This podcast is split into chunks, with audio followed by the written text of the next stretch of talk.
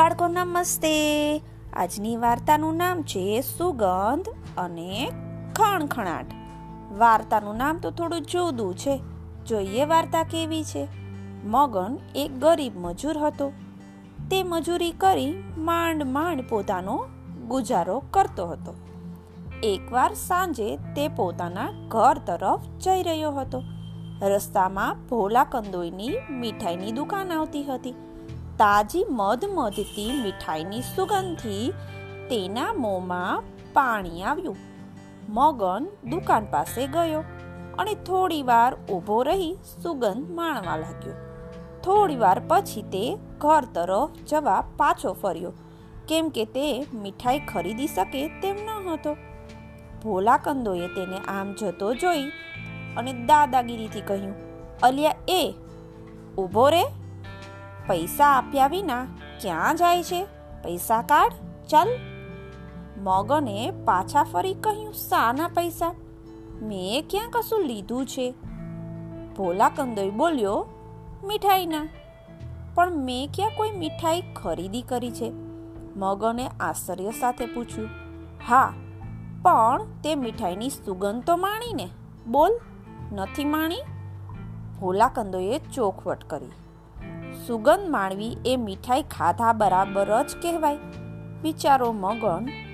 ભોલા કંદોઈની વાત સાંભળી હેપતાઈ ગયો. એ વખતે એક ચતુર માણસ ત્યાં ઊભો ઊભો આ બંનેની વાતચીત સાંભળતો હતો. તેણે મગનને પોતાની પાસે બોલાવ્યો અને તેના કાનમાં કંઈક કહ્યું. એની સલાહ સાંભળી. મગનનો ચહેરો ચમકી ઉઠ્યો. તે ભોલા કંદોઈ પાસે ગયો અને તેણે પોતાના ફાટેલા કોટના ગજવામાં હાથ નાખ્યો. તેમાં છૂટા પૈસાનું થોડું પરચુરણ હતું. તે ખખડાવ્યું. પૈસાનો ખણખણાટ સાંભળી ભોલો કંદોઈ ખુશ ખુશ થઈ ગયો અને બોલ્યો, હા, ચલ, કાઢ પૈસા.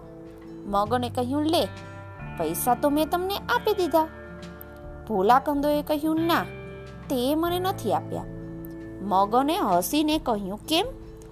આ પૈસાનો ખણખણાટ ન સાંભળ્યો? જો સુગંધ લેવી એ મીઠાઈ ખાધા બરાબર હોય, તો પૈસાનો ખણખણાટ સાંભળવો એ પૈસા લીધા બરાબર જ હોય. એમ કહી અને મગન હસી અને ગર્વથી માથું ઊંચું કર્યું. થોડી વાર દુકાન આગળ ઊભો રહ્યો અને પછી તે ઘર તરફ ચાલવા લાગ્યો. જોયું બાળકો? મગને કેવો જવાબ આપ્યો મીઠાઈવાળાને? મીઠાઈવાળો થોડો લુચ્ચો હતો. પણ એક ચતુર માણસના લીધે મગન એનાથી બચી શક્યો. જેવા હોય ને, એની સાથે તેવા થવું જ પડે. બાય.